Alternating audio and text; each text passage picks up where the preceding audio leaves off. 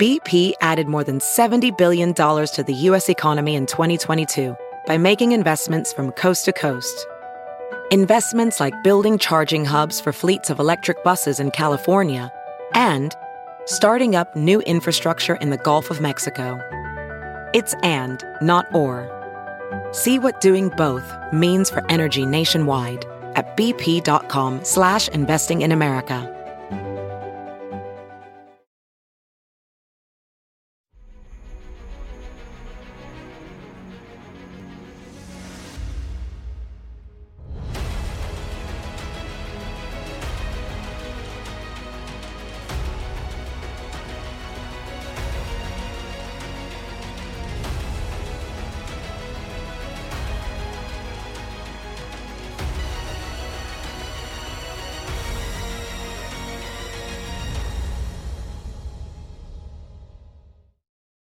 Hi, everyone. Judge Andrew Napolitano here for Judging Freedom. Today is Wednesday, September 6th, 2023. Alastair Crooke joins us uh, from Italy. Alastair, always a pleasure. Uh, thank you for coming here. Uh, over the holiday weekend here in the U.S., uh, we received word that uh, of, um, uptick in the public alliance between North Korea and Russia that uh, Kim Jong un would actually be visiting President Putin in Vladivostok.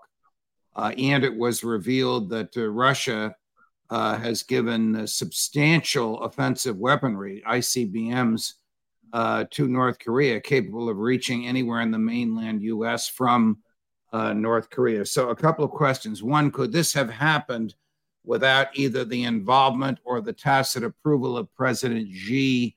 Of China? And two, how significant uh, is this for U.S. national security purposes? Again, I'm not. Let's let's not sort of cast it in threat to the United States per se. Uh, what it is is part of strategic and negotiating position. Uh, just in this last period, we've had the United States, if you like, rekindling Syria trying to start a popular, if you like, revolution to throw uh, President Assad out of office. Uh, and it's more complicated. There's um, tensions between Russian airplanes and American airplanes and American drones. And there's a heating up also with the Kurds, and there is also a rising of tension. Someone is stirring up the Islamic extremists. They've been let out of prison, and ex- Islamic extremists, who are the opponents of President Assad, are being, if you like, encouraged again. So this is a quid pro quo.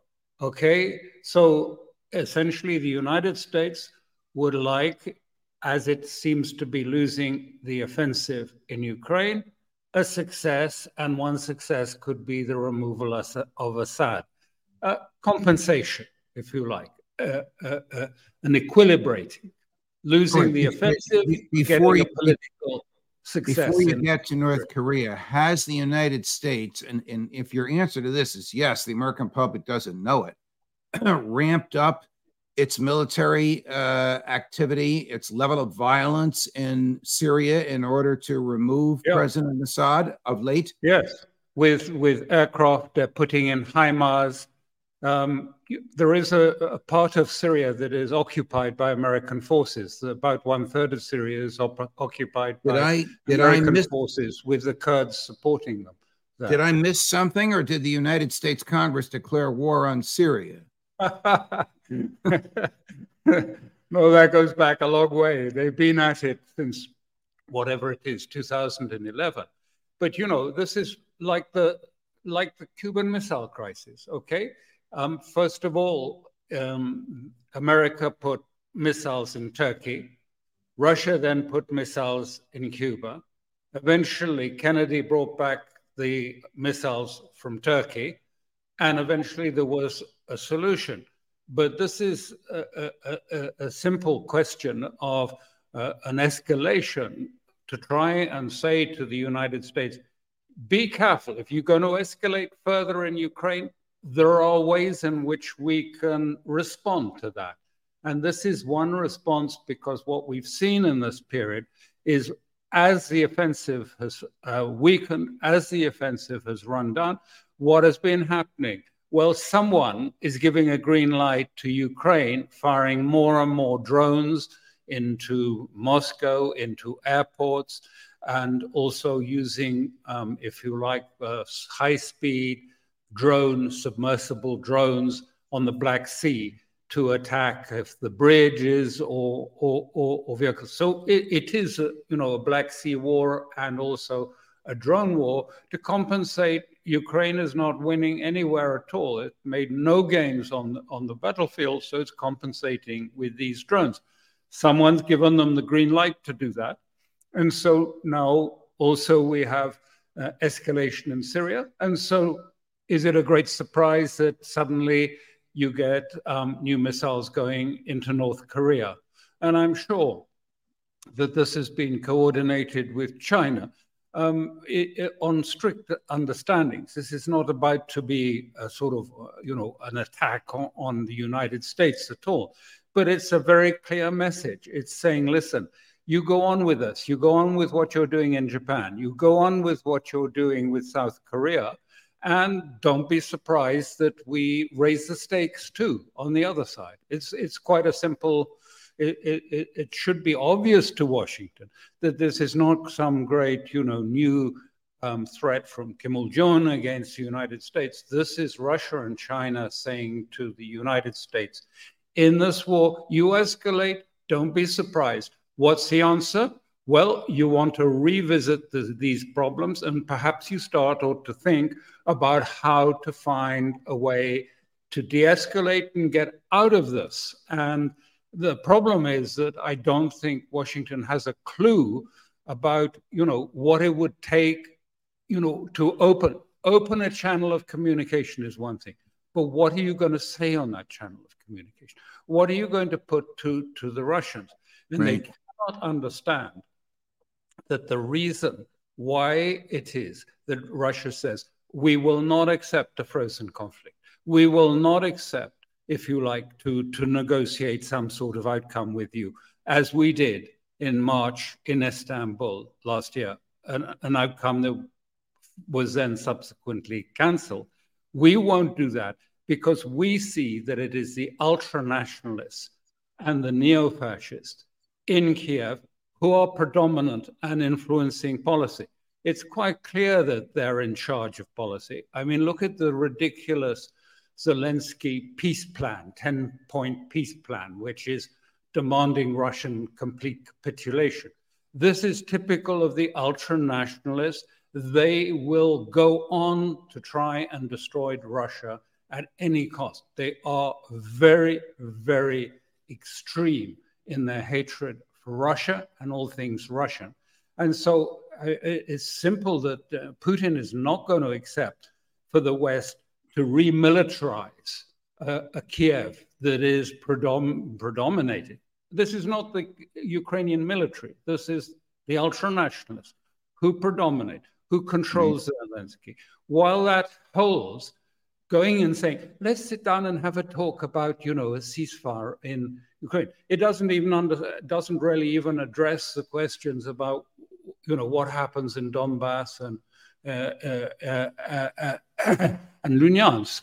It's you know they haven't started to think about how to manage you, this. I believe you you've given us a a marvelous, almost world tour of how all of this is interconnected, Alastair, and it's a, a brilliant and excellent analysis. I'd like to uh, unpack it a little bit. First, does just about everyone now recognize that the uh, Ukrainian offensive, ha- except for the Wall Street Journal, uh, has uh, has failed?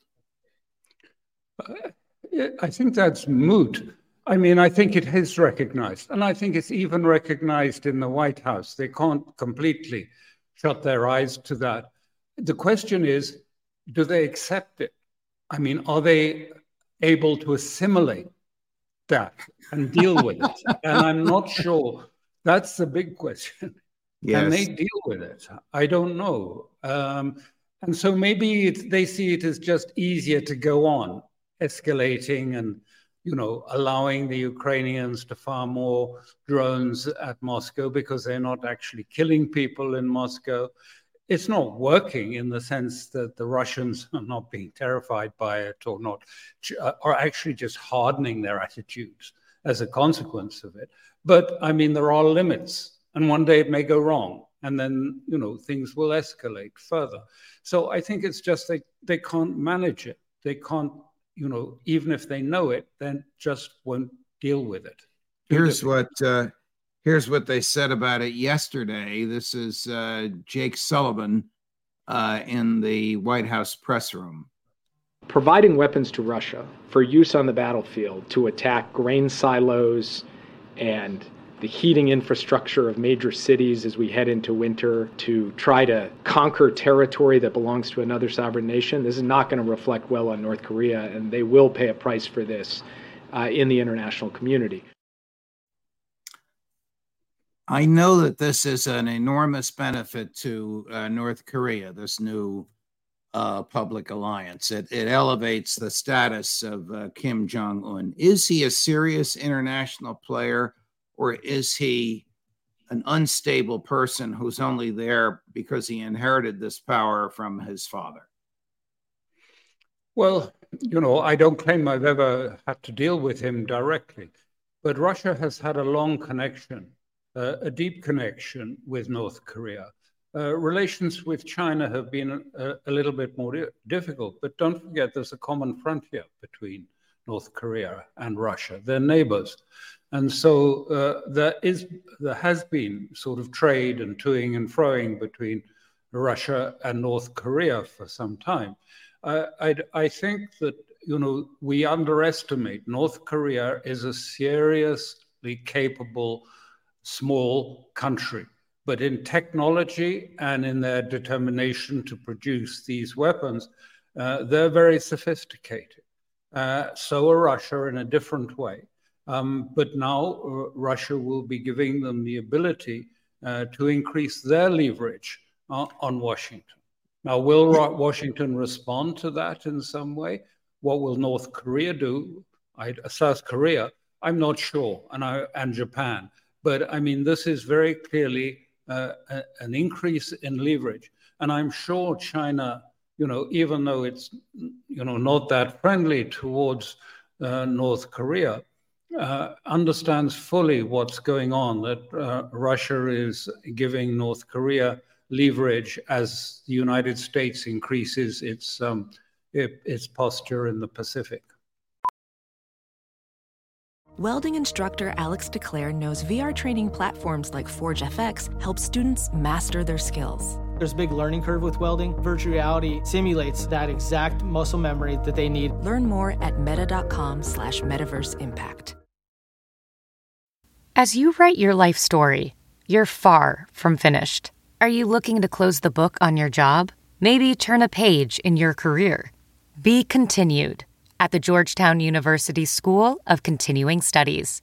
Our professional master's degrees and certificates are designed to meet you where you are and take you where you want to go. At Georgetown SCS, the learning never stops, and neither do you. Write your next chapter be continued at scs.georgetown.edu slash podcast. Is Russia buying ammunition from North Korea? Is that part of this exchange? And does Russia and does Russia need it? I mean, Russia has, as I understand it, Alastair, uh, the most aggressive, successful arms manufacturing uh, entities in the world with virtually limitless uh, natural resources with which to manufacture these things. So, is it buying from North Korea, and does it really need anything from North Korea? Uh, look, I can't give you chapter and verse on, on, it, but my impression is no, Russia doesn't need it. It's got, it's increased its manufacturing. I mean, what has been clearly going on during these months is Russia has been increasing its munitions, its ability to supply logistics massively. And the next stage has been the increase in manpower of its army. But it does, Russia does things in a sort of orderly way. And the first thing has been a big increase. And I think that I, I can't imagine for a moment that ahead of this winter, Russia hasn't been stockpiling, stockpiling in key areas um, munitions like artillery shells. I mean, millions of them are being readied for whatever next is planned by uh, by Putin for the coming either the month or, or this winter. As we speak, the American Secretary of State Antony Blinken uh, is in Kiev. One of those uh, visits where he just pops up there. There's no announcement in advance that he's coming, and he is announcing uh, another one billion dollars in military aid and in uh, cash to the uh, Ukrainian government. We we don't know, Alastair, how close the White House is to running out of cash. The blank check that the previous Congress gave the president was 113 billion.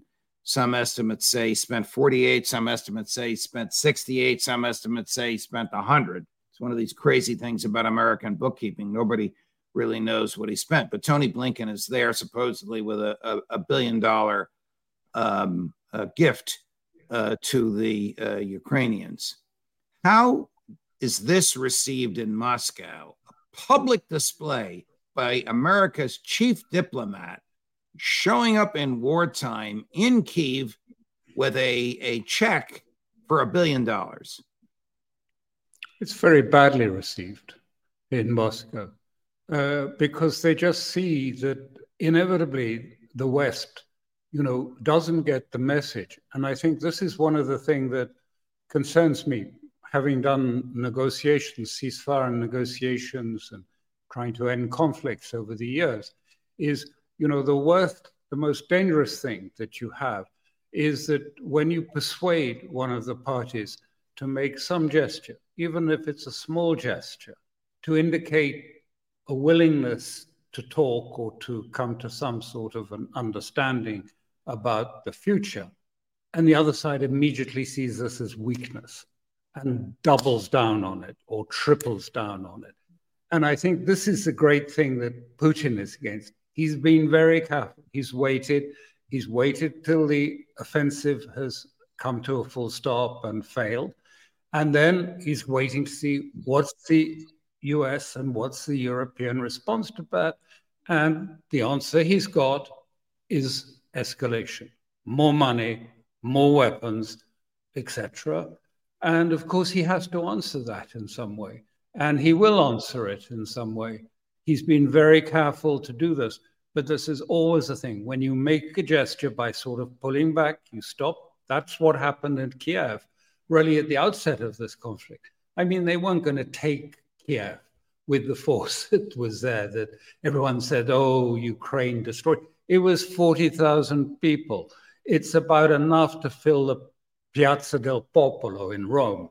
I mean, but not to take a city of three and a half million. I mean, it was always obviously done as a sort of message saying, look, I'm serious. Can we have an agreement? And the answer was no. And the agreement remains no, no, no. And as I say, I don't think even the uh, White House really has given much to to to what those talks would in, would require. It's not a, just about Ukraine. It would be yes, the security architecture of Europe, but actually that's become so stale and sort of fixed now. Doesn't matter.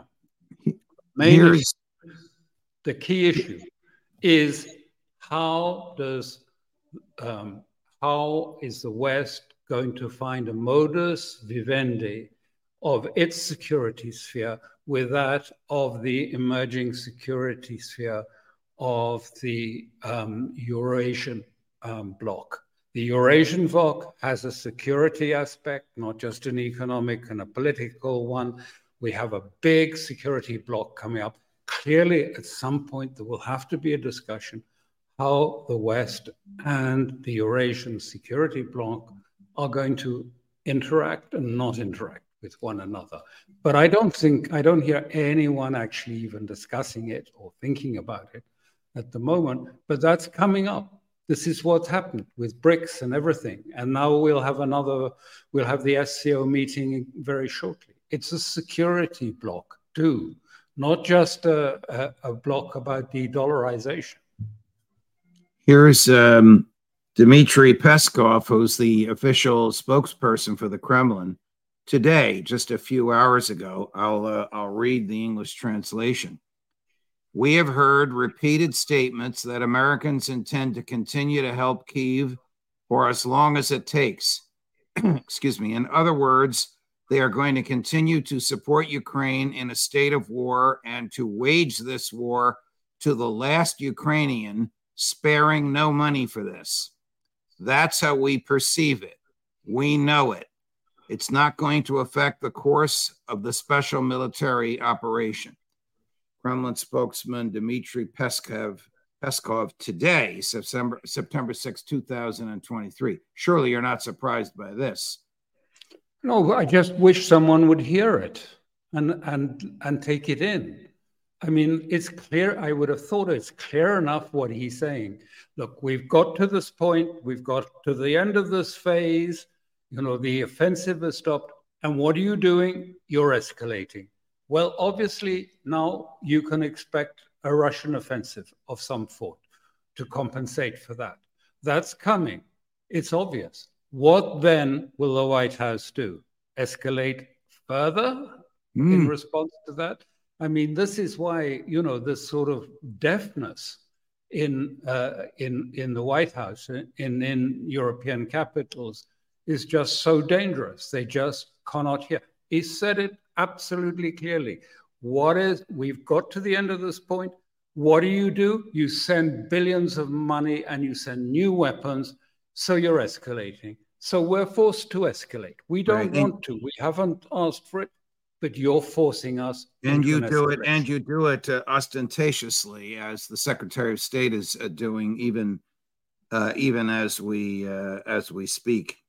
Uh, I know we have seen this before, but it is a brilliant uh, analysis of Russian culture from an Eastern perspective. It's um, Orban speaking with my friend and former colleague uh, Tucker Carlson just a week ago, but it's profound, and I'd, I'd like you to listen to it again. To understand the Russians, it's a difficult thing. So when we speak about politics, I, I mean Westerners, what is the focus point of our conversation? The focus point is freedom. How to provide more and more freedom to the people. When you speak on politics in Russia, this is not the number one issue. The number one issue, how to keep together the country. That's generate a different kind of culture and understanding of politics. That's create a, a kind of military approach, always on security, safety, buffer zone, geopolitical approaches. But we have to understand that we cannot beat them as we do just now. It's impossible. They will not kill their leader. They will never give it up. They will keep together the country and they will defend it. We finance more, they will invest more. If we send more technical equipment, they will produce more. So don't misunderstand the Russians. So they're not going to get sick of Putin and throw him out? Come on, it's a joke. Does the West understand what uh, Prime Minister Orban just so articulately expressed? Absolutely no. They still continue to see Russia as weak, as incapable, as a sort of mercantilist state um, that is struggling against the weight of the combined West ranged against it. Um, but actually, the, the uh, uh, what he was referring to, I think, is something more profound. It's not just about freedom. Russians like freedom too. Um, the West is very individualistic. Russia has a much more holistic sense of community, of Ruski Mir, the whole Russian people as a cultural military, communal whole, and also a spiritual whole through orthodoxy. I mean, those elements have been very important. Orthodox is very important, Orthodox religion, very important. And it melds into politics. It's not sort of separated as we have it in the West. Um, if you like, it is there, it is not imposed, but it is part of people's consciousness. Just as their consciousness, they know their history, they know their culture and they know what the people is. And yes, exactly. It pro- pro- produces a very um, uh, forceful, steadfast people in the face of adversity. Alastair Crooke, always a pleasure, my dear friend. Uh, thank you for accommodating my schedule uh, today. And thanks always for uh, your thoughtful and gifted analysis of the problems uh, that confront us. We'll see you again next week. Thank you very much.